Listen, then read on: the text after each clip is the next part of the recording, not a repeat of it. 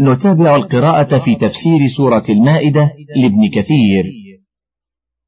ثم دعاني حين قضيت التأذين فأعطاني صرة فيها شيء من فضة ثم وضع يده على ناصية أبي محذورة ثم أمرها على وجهه ثم بين ثدييه ثم على كبده حتى بلغت يد رسول الله صلى الله عليه وسلم سرة أبي محذورة ثم قال رسول الله صلى الله عليه وسلم بارك الله فيك وبارك عليك.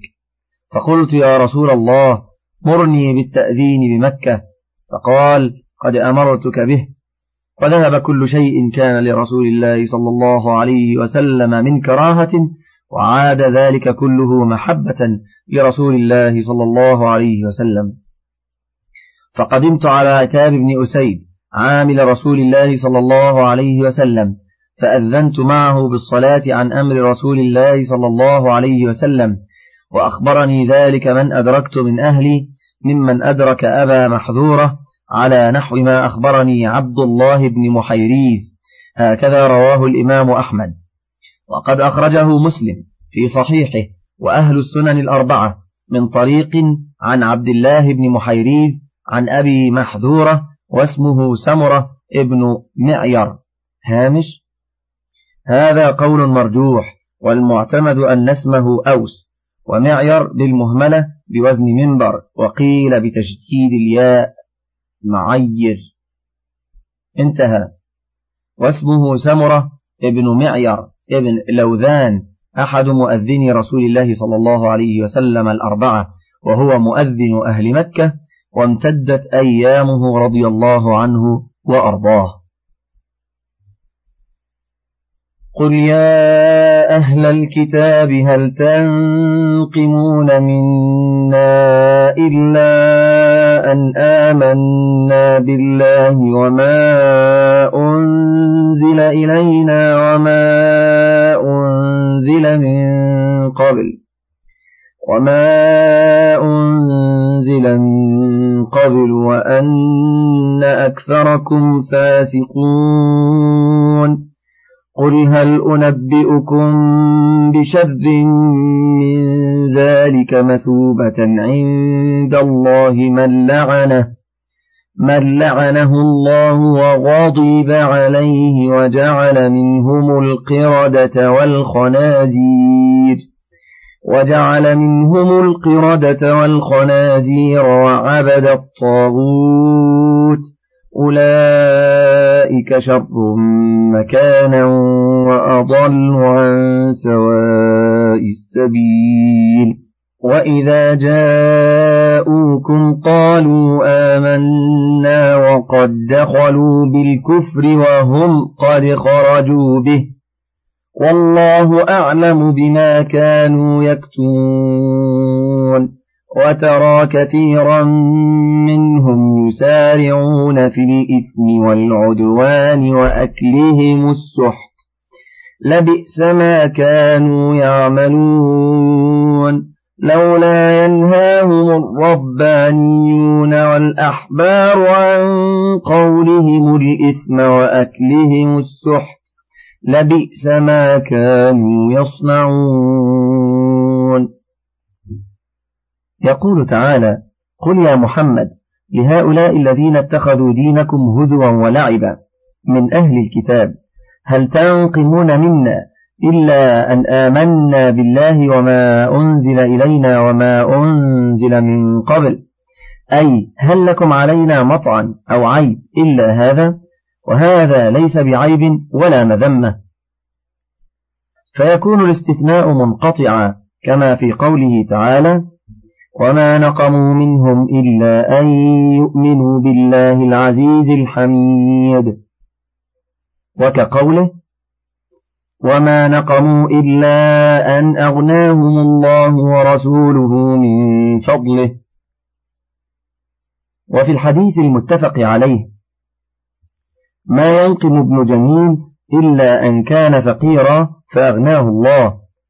وقوله وأن أكثركم فاسقون. معطوف على أن آمنا بالله وما أنزل إلينا وما أنزل من قبل. أي وآمنا بأن أكثركم فاسقون أي خارجون عن الطريق المستقيم. ثم قال قل هل أنبئكم بشر من ذلك مثوبة عند الله؟ أي هل أخبركم بشر جزاء عند الله يوم القيامة مما تظنونه بنا؟ وهم أنتم الذين هم متصفون بهذه الصفات المفسرة بقوله من لعنه الله أي أبعده من رحمته وغضب عليه أي غضبا لا يرضى بعد بعده أبدا وجعل منهم القردة والخنازير كما تقدم بيانه في سورة البقرة وكما سيأتي إيضاحه في سورة الأعراف. وقد قال سفيان الثوري عن علقمة ابن مرثد عن المغيرة ابن عبد الله عن المعرور بن سويد عن ابن مسعود قال سئل رسول الله صلى الله عليه وسلم عن القردة والخنازير. أهي مما مسخ الله؟ فقال إن الله لم يهلك قوما أو قال لم يمسخ قوما فيجعل لهم نسلا ولا عقبا وإن القردة والخنازير كانت قبل ذلك. وقد رواه مسلم من حديث سفيان الثوري ومسعر كلاهما عن مغيرة ابن عبد الله اليشكري به. وقال أبو داود الطيالسي حدثنا داود بن أبي الفرات عن محمد بن زيد عن أبي الأعين المعبدي عن أبي الأحوص عن ابن مسعود قال سألنا رسول الله صلى الله عليه وسلم عن القردة والخنازير أهي من نسل اليهود؟ فقال لا إن الله لم يلعن قوما قط فينسخهم فكان لهم نسل ولكن هذا خلق كان فلما غضب الله على اليهود فمسخهم جعلهم مثلهم. ورواه أحمد من حديث داود بن أبي الفرات به. وقال ابن مردويه حدثنا عبد الباقي حدثنا أحمد بن إسحاق بن صالح حدثنا الحسن بن محبوب حدثنا عبد العزيز بن المختار عن داود بن أبي هند عن أكرمة عن ابن عباس قال قال رسول الله صلى الله عليه وسلم الحيات مسخ الجن كما مسخت القردة والخنازير. هذا حديث غريب جدا. وقوله تعالى وعبد الطاغوت قرئ وعبد الطاغوت على أنه فعل ماض والطاغوت منصوب به أي وجعل منهم من عبد الطاغوت. وقرئ وعبد الطاغوت بالإضافة على أن المعنى وجعل منهم خدم الطاغوت أي خدامه وعبيده. وقرئ وعبد الطاغوت على أنه جمع لجمع عبد وعبيد وعبد مثل ثمار وثمر حكاها ابن جرير عن الأعمش. وحكي عن بريدة الأسلمي أنه كان يقرأها وعابد الطاغوت وعن أبي وابن مسعود وعبدوا وحكى ابن جرير عن أبي جعفر القارئ أنه كان يقرأها وعبد الطاغوت على أنه مفعول لما لم يسمى فاعله ثم استبعد معناها والظاهر أنه لا بعد في ذلك لأن هذا من باب التعريض بهم أي وقد عبدت الطاغوت فيكم وأنتم الذين فعلتموه وكل هذه القراءات يرجع معناها إلى أنكم يا أهل الكتاب الطائنين في ديننا الذي هو توحيد الله وإفراده بالعبادات دون ما سواه كيف يصدر منكم هذا وأنتم قد وجد منكم جميع ما ذكر؟ ولهذا قال أولئك شر مكانا أي مما تظنون بنا وأضل عن سواء السبيل. وهذا من باب استعمال أفعل التفضيل فيما ليس في الطرف الآخر مشاركة كقوله عز وجل أصحاب الجنة يومئذ خير مستقرا وأحسن مقيلا. وقوله تعالى وإذا جاءوكم قالوا آمنا وقد دخلوا بالكفر وهم قد خرجوا به. وهذه صفة المنافقين منهم أنهم يصانعون المؤمنين في الظاهر وقلوبهم منطوية على الكفر. ولهذا قال وقد دخلوا أي عندك يا محمد بالكفر أي مستصحبين الكفر في قلوبهم ثم خرجوا وهو كامن فيها لم ينتفعوا بما قد سمعوا منك من العلم ولا نجعت فيهم المواعظ ولا الزواجر. ولهذا قال وهم قد خرجوا به فخصهم به دون غيرهم. وقوله تعالى والله أعلم بما كانوا يكتمون أي عالم بسرائرهم وما تنطوي عليه ضمائرهم. وإن أظهروا لخلقه خلاف ذلك وتزينوا بما ليس فيهم فإن الله عالم الغيب والشهادة وهو أعلم بهم منهم وسيجزيهم على ذلك أتم الجزاء. وقوله وترى كثيرا منهم يسارعون في الإثم والعدوان وأكلهم السحت أي يبادرون إلى ذلك من تعاطي المآثم والمحارم والاعتداء على الناس وأكل أموالهم بالباطل. لبئس ما كانوا يعملون.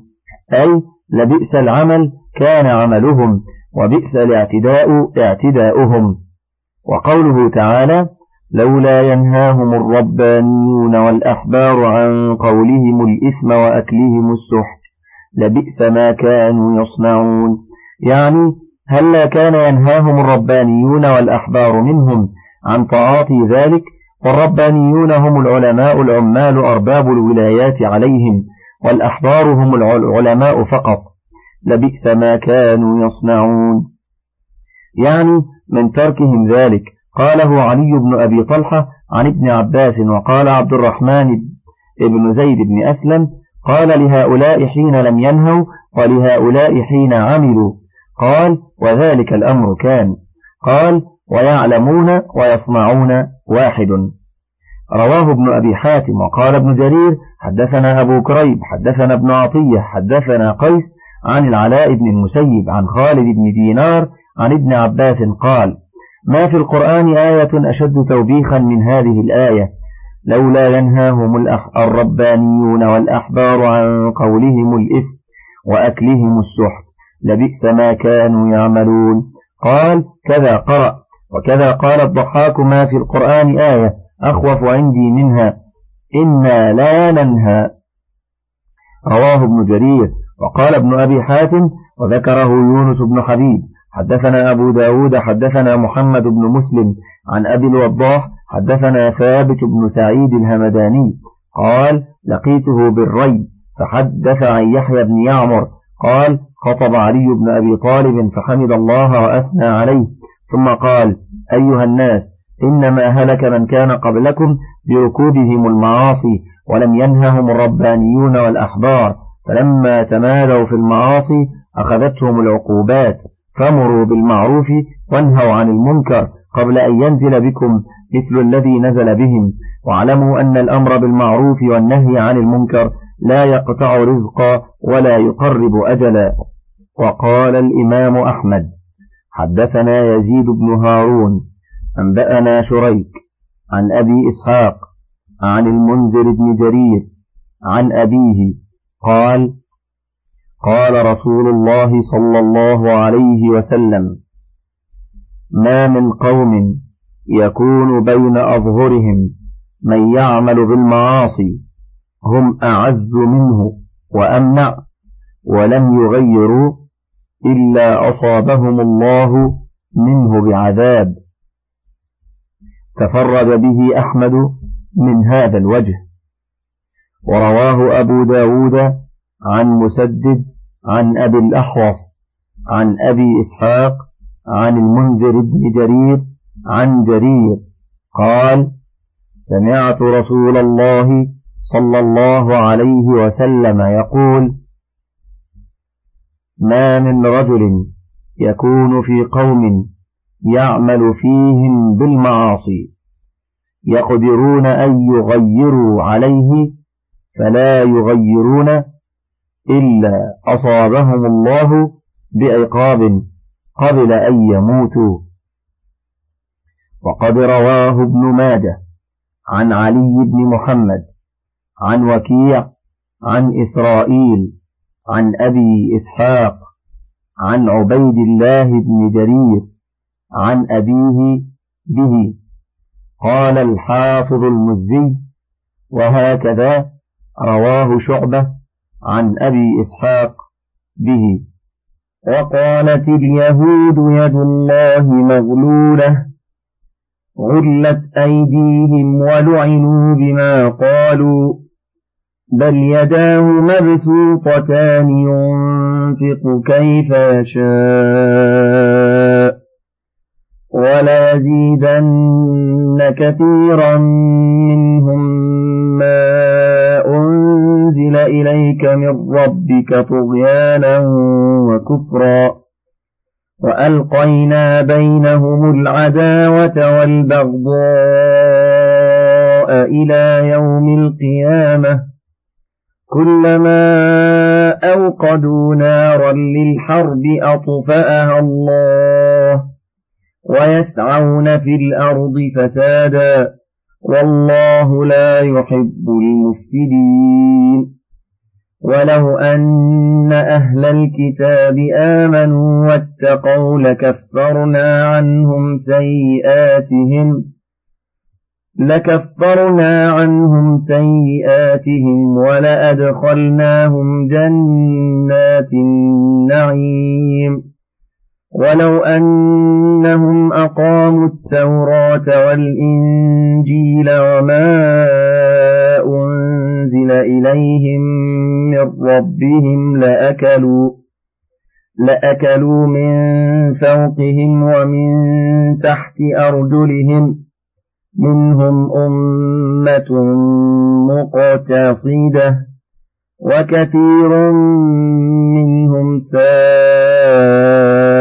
ما يعملون. يخبر تعالى عن اليهود عليهم لعائن الله المتتابعة إلى يوم القيامة بأنهم وصفوه تعالى عن قولهم علوا كبيرا بأنه بخيل كما وصفوه بأنه فقير وهم أغنياء. وعبروا عن البخل بأن قالوا يد الله مغلولة. قال ابن أبي حاتم حدثنا أبو عبد الله الظهراني حدثنا حفص بن عمر العدني حدثنا الحكم بن أبان عن عكرمة قال قال ابن عباس مغلولة أي بخيلة. وقال علي بن أبي طلحة عن ابن عباس قوله وقالت اليهود يد الله مغلولة. قال لا يعنون بذلك أن يد الله موثقة. ولكن يقولون بخيل يعني أمسك ما عنده بخلا تعالى الله عن قولهم علوا كبيرا. وكذا روي عن مجاهد وعكرمة وقتادة والسدي والضحاك. فقرأ ولا تجعل يدك مغلولة إلى عنقك ولا تبسطها كل البسط. ولا تبسطها كل البسط فتقعد ملوما محسورا. يعني أنه ينهى عن البخل وعن التبذير وهو زيادة الإنفاق في غير محله. وعبر عن البخل بقوله ولا تجعل يدك مغلولة إلى عنقك. وهذا هو الذي أراد هؤلاء اليهود عليهم لعائن الله. وقد قال عكرمة إنها نزلت في فنحاص اليهودي عليه لعنة الله. وقد تقدم أنه الذي قال إن الله فقير ونحن أغنياء. فضربه أبو بكر الصديق رضي الله عنه. وقال محمد بن إسحاق حدثنا محمد بن أبي محمد عن سعيد أو عكرمة عن ابن عباس قال قال رجل من اليهود يقال له شاف بن قيس إن ربك بخيل لا ينفق فأنزل الله وقالت اليهود يد الله مغلولة غلت أيديهم ولعنوا بما قالوا بل يداه مبسوطتان ينفق كيف يشاء. وقد رد الله عز وجل عليهم ما قالوه وقابلهم فيما اختلقوه وافتروه واتفكوه. فقال غلت أيديهم ولعنوا بما قالوا. وهكذا وقع لهم فإن عندهم من البخل والحسد والجبن والذلة أمر عظيم كما قال تعالى أم لهم نصيب من الملك فإذا لا يؤتون الناس نقيرا أم يحسدون الناس على ما آتاهم الله من فضله الآية وقال تعالى ضربت عليهم الذلة الآية ثم قال تعالى بل يداه مبسوطتان ينفق كيف يشاء أي بل هو الواسع الفضل الجزيل العطاء الذي ما من شيء إلا عنده خزائنه وهو الذي ما بخلقه من نعمة فمنه وحده لا شريك له الذي خلق لنا كل شيء مما نحتاج إليه في ليلنا ونهارنا وحضرنا وسفرنا وفي جميع أحوالنا كما قال وآتاكم من كل ما سألتموه وإن تعدوا نعمة الله لا تحصوها إن الإنسان لظلوم كفار والآيات في هذا كثيرة وقد قال الإمام أحمد بن حنبل حدثنا عبد الرزاق حدثنا معمر عن همام بن منبه قال هذا ما حدثنا أبو هريرة قال قال رسول الله صلى الله عليه وسلم إن يمين الله ملأى لا يغيضها نفقة سحاء الليل والنهار. أرأيتم ما أنفق منذ خلق السماوات والأرض؟ فإنه لم يغض ما في يمينه. قال وعرشه على الماء. وفي يده الأخرى الفيض أو القبض يرفع ويخفض. وقال يقول الله تعالى أنفق أنفق عليه. أخرجاه في الصحيحين البخاري في التوحيد عن علي بن المديني ومسلم فيه عن محمد بن رافع كلاهما عن عبد الرزاق به وقوله تعالى وليزيدن كثيرا منهم ما أنزل إليك من ربك طغيانا وكفرا. أي يكون ما آتاك الله يا محمد من النعمة نقمة في حق أعدائك من اليهود وأشباههم. فكما يزداد به المؤمنون تصديقا وعملا صالحا وعلما نافعا يزداد به الكافرون الحاسدون لك ولأمتك طغيانا وهو المبالغة والمجاوزة للحد في الأشياء وكفرا أي تكذيبا كما قال تعالى قل هو للذين آمنوا هدى وشفاء والذين لا يؤمنون في آذانهم وقر وهو عليهم عمى أولئك ينادون من مكان بعيد. وقال تعالى وننزل من القرآن ما هو شفاء ورحمة للمؤمنين ولا يزيد الظالمين إلا خسارا. وقوله تعالى وألقينا بينهم العداوة والبغضاء إلى يوم القيامة. يعني أنه لا تجتمع قلوبهم بل العداوة واقعة بين فرقهم بعضهم في بعض دائما لأنهم لا يجتمعون على حق وقد خالفوك وكذبوك. وقال إبراهيم النخعي وألقينا بينهم العداوة والبغضاء قال الخصومات والجدال في الدين. رواه ابن أبي حاتم. وقوله كلما أوقدوا نارا للحرب أطفأها الله. أي كلما عقدوا أسبابا يكيدونك بها وكلما أبرموا أمورا يحاربونك بها أبطلها الله ورد كيدهم عليهم. وحاق مكرهم السيء بهم ويسعون في الأرض فسادا والله لا يحب المفسدين. أي من سجيتهم أنهم دائما يسعون في الإفساد في الأرض. والله لا يحب من هذه صفته. ثم قال جل وعلا ولو أن أهل الكتاب آمنوا واتقوا أي لو أنهم آمنوا بالله ورسوله واتقوا ما كانوا يتعاطوا يتعاطونه من المآثم والمحارم. لكفرنا عنهم سيئاتهم ولأدخلناهم جنات النعيم. أي لأزلنا عنهم المحذور وأنلناهم المقصود. ولو أنهم أقاموا التوراة والإنجيل وما أنزل إليهم من ربهم. قال ابن عباس وغيره هو القرآن. لأكلوا من فوقهم ومن تحت أرجلهم. أي لو أنهم عملوا بما في الكتب التي بأيديهم. عن الأنبياء على ما هي عليه من غير تحريف ولا تبديل ولا تغيير. لقادهم ذلك إلى اتباع الحق والعمل بمقتضى ما بعث الله به محمدا صلى الله عليه وسلم. فإن كتبهم ناطقة بتصديقه والأمر باتباعه حتما لا محالة.